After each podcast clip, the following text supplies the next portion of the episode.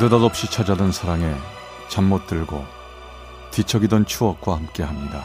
라디오 사랑극장. 어느 날 사랑이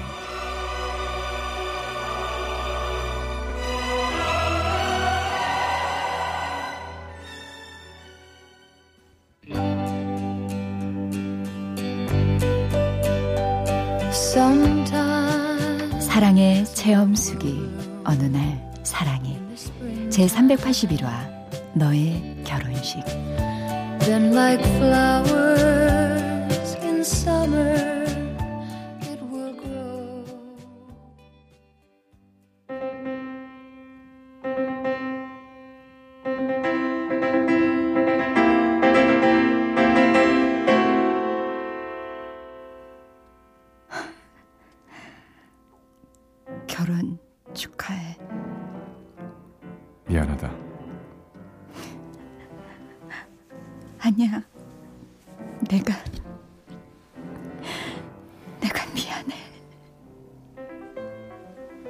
사랑하는 사람의 결혼식장이었습니다.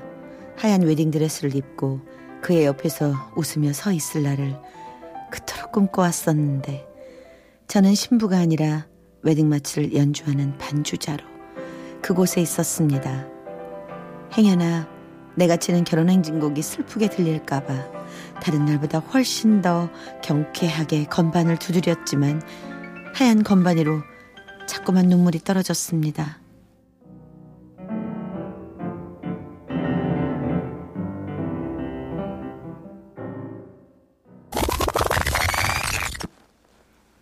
전 고등학교를 졸업하고 바로 취업 전선에 뛰어들었습니다. 피아노를 전공하진 않았지만 어려서부터 피아노 학원을 다닌 덕에 영주 시내의 꽤 큰 예식장에서 결혼 축가곡을 연주하는 일을 구할 수 있었습니다. 와, 신부가 참 예쁘다. 어쩜 신부들은 하나같이 예쁘고 화려할까? 나도 나중에 저렇게 어깨가 나오는 웨 입어야지. 오키 씨, 그럼 뭐 하고 있어요? 백화폴에서 반주자 어디 갔냐고 지금 난리 났어. 아, 네, 네, 지금 올라갈게요. 에이구. 당시 저에게는 결혼식장 벽에 기대어 행복해하는 신랑 신부를 바라보는 취미가 있었습니다. 그날도 일을 마치고 유난히 눈부신 신부에게 홀려 부럽게 바라보고 있었죠. 뭘 그렇게 뚫어져다 쳐다봐요? 놀라긴 아 그렇게 부러우면 시집을 가시든가요. 나를 보며 재미있다는 듯 웃고 있던 한 남자. 그땐 왠지 그 미소가 비웃는 것처럼 느껴져 발끈하고 말았죠. 어, 인기 척도 없이. 어, 갑자기 그렇게 말하면 어떡해요. 놀랐잖아요. 아니 매일 그렇게 뭐 뚫어져라 쳐다보면 답이 나와요? 뭐 보안이 애인도 없나 본데 제가 친구 한 명 소개시켜드려요? 아니 저 아세요?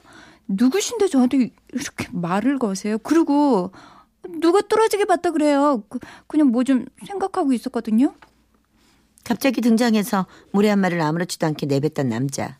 무안해졌던 저는 서둘러 그 자리를 피해버렸지만 그 다음부터 괜히 다른 사람을 의식하게 되었지요. 내가 부러워하는 것처럼 보이나? 안 되겠다. 되도록 신랑 신부는 보지 말아야겠다. 오늘은 결혼식에 관심이 없으시네. 또 그 남자였습니다. 저는 미간에 힘을 잔뜩 주고 그 사람을 쳐다봤죠. 아니 누구세요? 저 아세요?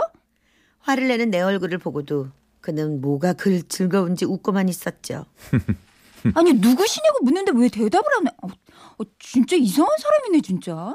혼잣말을 하고 돌아서려는데 그 남자 살짝 오른쪽 다리를 절룩거리며 걸어가더라고요. 아, 다리가 불편하구나 생각하며 저는 일하러 들어갔죠. 그리고 다음 날 어? 뭐야? 누가 피아노에 이런 거 올려놨지?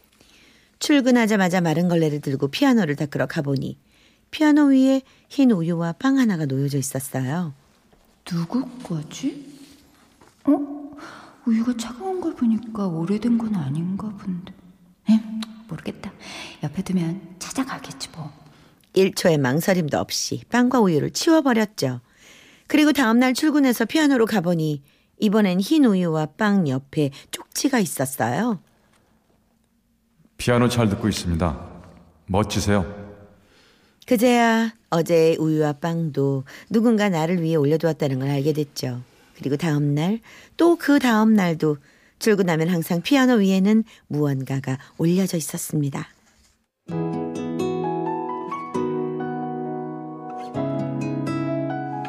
그러던 어느 날 컨디션이 좋지 않았던 날이었어요.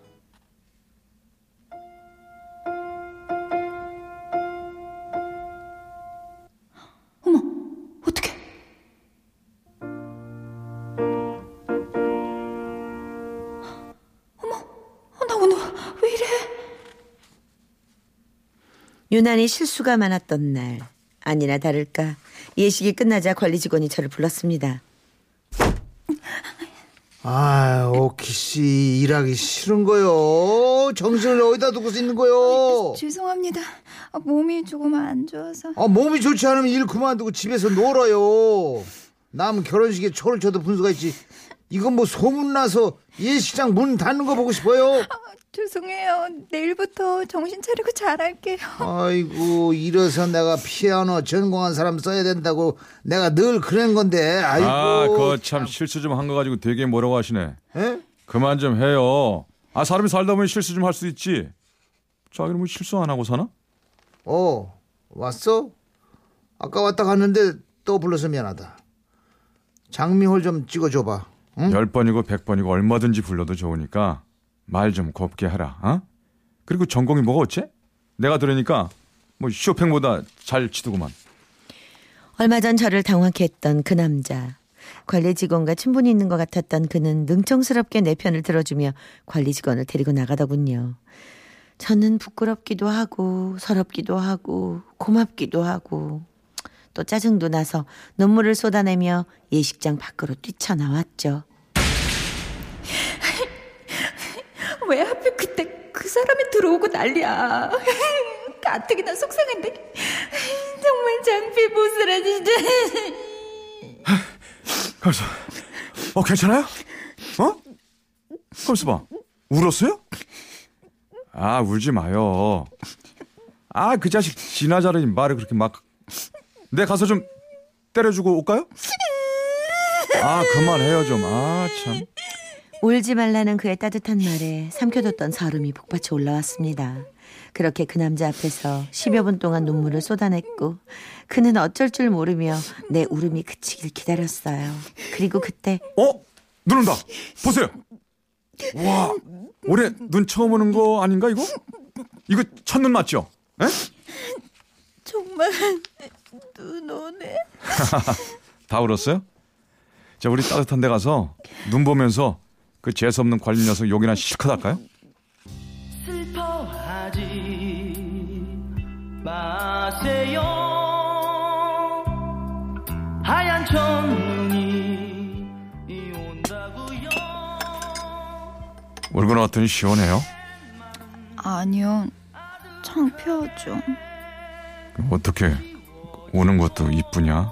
예? 나 원래 우는 여자 별로 안 좋아하는데 이쁘다고 매일 울릴 수도 없고 큰일 났네. 아깐 고마웠어요. 아니 제가 고마워요. 아 그렇게 근사한 피아노 연주도 들려주고 저는 이 구역에서 일하는 전기 기사인데 예식장 전기 관련된 일은 제가 다 하거든요. 그래서 자주 왔었어요. 요즘은 그쪽 때문에 매일 오지만 저 때문에요? 연주도 듣고 또 뭐 좋은 음악도 듣고 가니까 답례하려고요. 이번 주부터 흰 우유를 커피 우유로 바꿨는데 어때요? 괜찮아요? 어, 그럼 그 빵이랑 우유가 정말 상상도 못했었습니다. 그날부터 그는 나에게 더욱 적극적이었고 유머가 넘치는 밝고 긍정적인 그의 한결같은 마음에 5개월이 지난 후 우리는 연인이 되었습니다.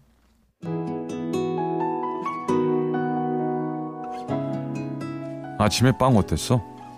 운 좋게 막 구워 나온 걸 샀는데 이젠 그만 갖다 줘도 돼. 나 빵 때문에 살쪘어. 아 싫어. 그게 내 낙인데 아침에 일어나면 뭐 사다 줄까 생각하는 거. 난 그 순간이 제일 행복해. 아까 들었어? 내가 자기 들으라고 찾던 곡. 내 사랑 내 곁에? 응. 그거 나 때문에 친 거였어? 원래 그 노래 가사가 슬퍼서 예식장에서 치면 안 되는데 관리 직원이 안 보길래 아 그래도 또 혼나 울려고? 괜찮아. 이젠 자기가 혼내줄 거잖아. 봐. 나 아까 잘못 들었는데 이따가 집에 가서 전화해서 다시 쳐주라. 어? 우리 집에 피아노 없는데 피아노를 배웠다고 하면 남들은 부자라고 생각하지만 사실 전 피아노가 너무 좋아서 중학교 때부터 갖가지 일을 하면서 간신히 피아노 학원을 등록하곤 했었어요.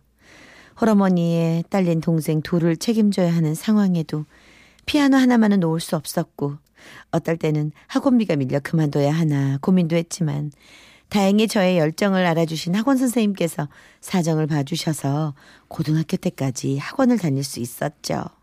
아 그랬구나. 난 어릴 때 잘 살다가 어려워졌나 했지. 그래서 말인데 엄마가 사실은 자기 만나는 거 굉장히 싫어해. 아마 내가 갑자기 시집이라도 간다 그럴까 봐 그러시나 봐. 차마 그가 다리를 절로 우기기 때문이라고는 말하지 않았지만 그도 그 생각을 했겠지요. 저는 정말 아무 상관 없었거든요. 한쪽 다리가 불편하지만 이동하는데 아무 문제 없고 마음속에 가진 것이 더 많은 사람이라서요. 하지만 그런 말조차 불필요한 위로가 될 것 같아 그런 얘긴 한마디도 꺼내놓지 않았습니다.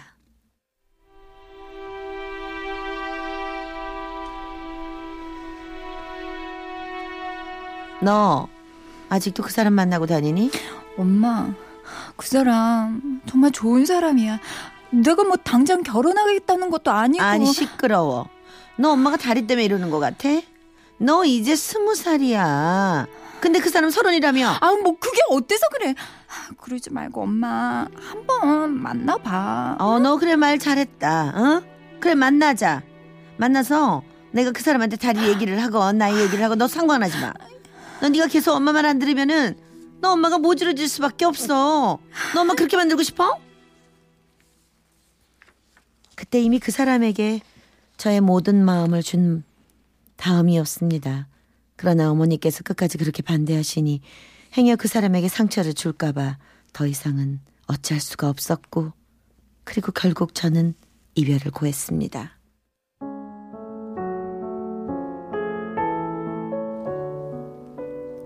오키야, 듣고 있니?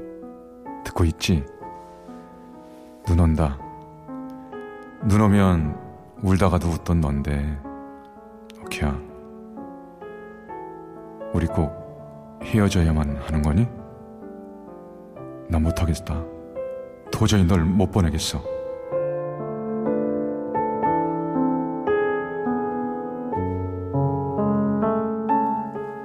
나야.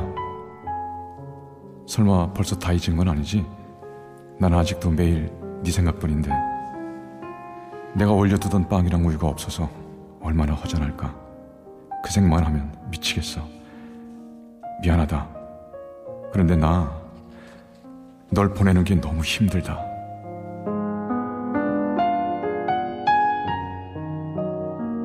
그렇게 이별을 인정하지 않고 저를 붙잡던 그는 그러다 지쳤는지 전화도 편지도 보내지 않았습니다. 그리고 2년이 흘렀습니다.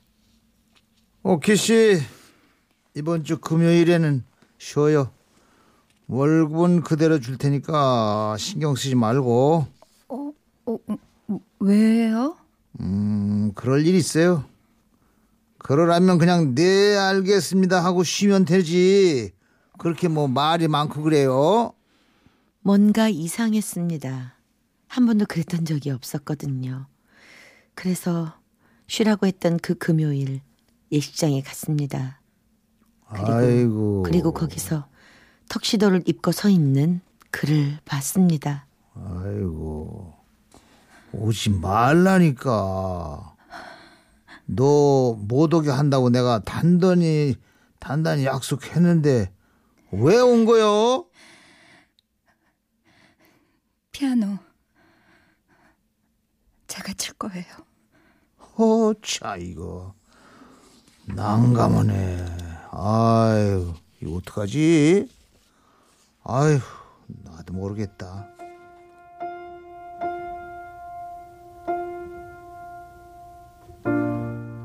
언제 그가 나를 발견했는지는 모릅니다.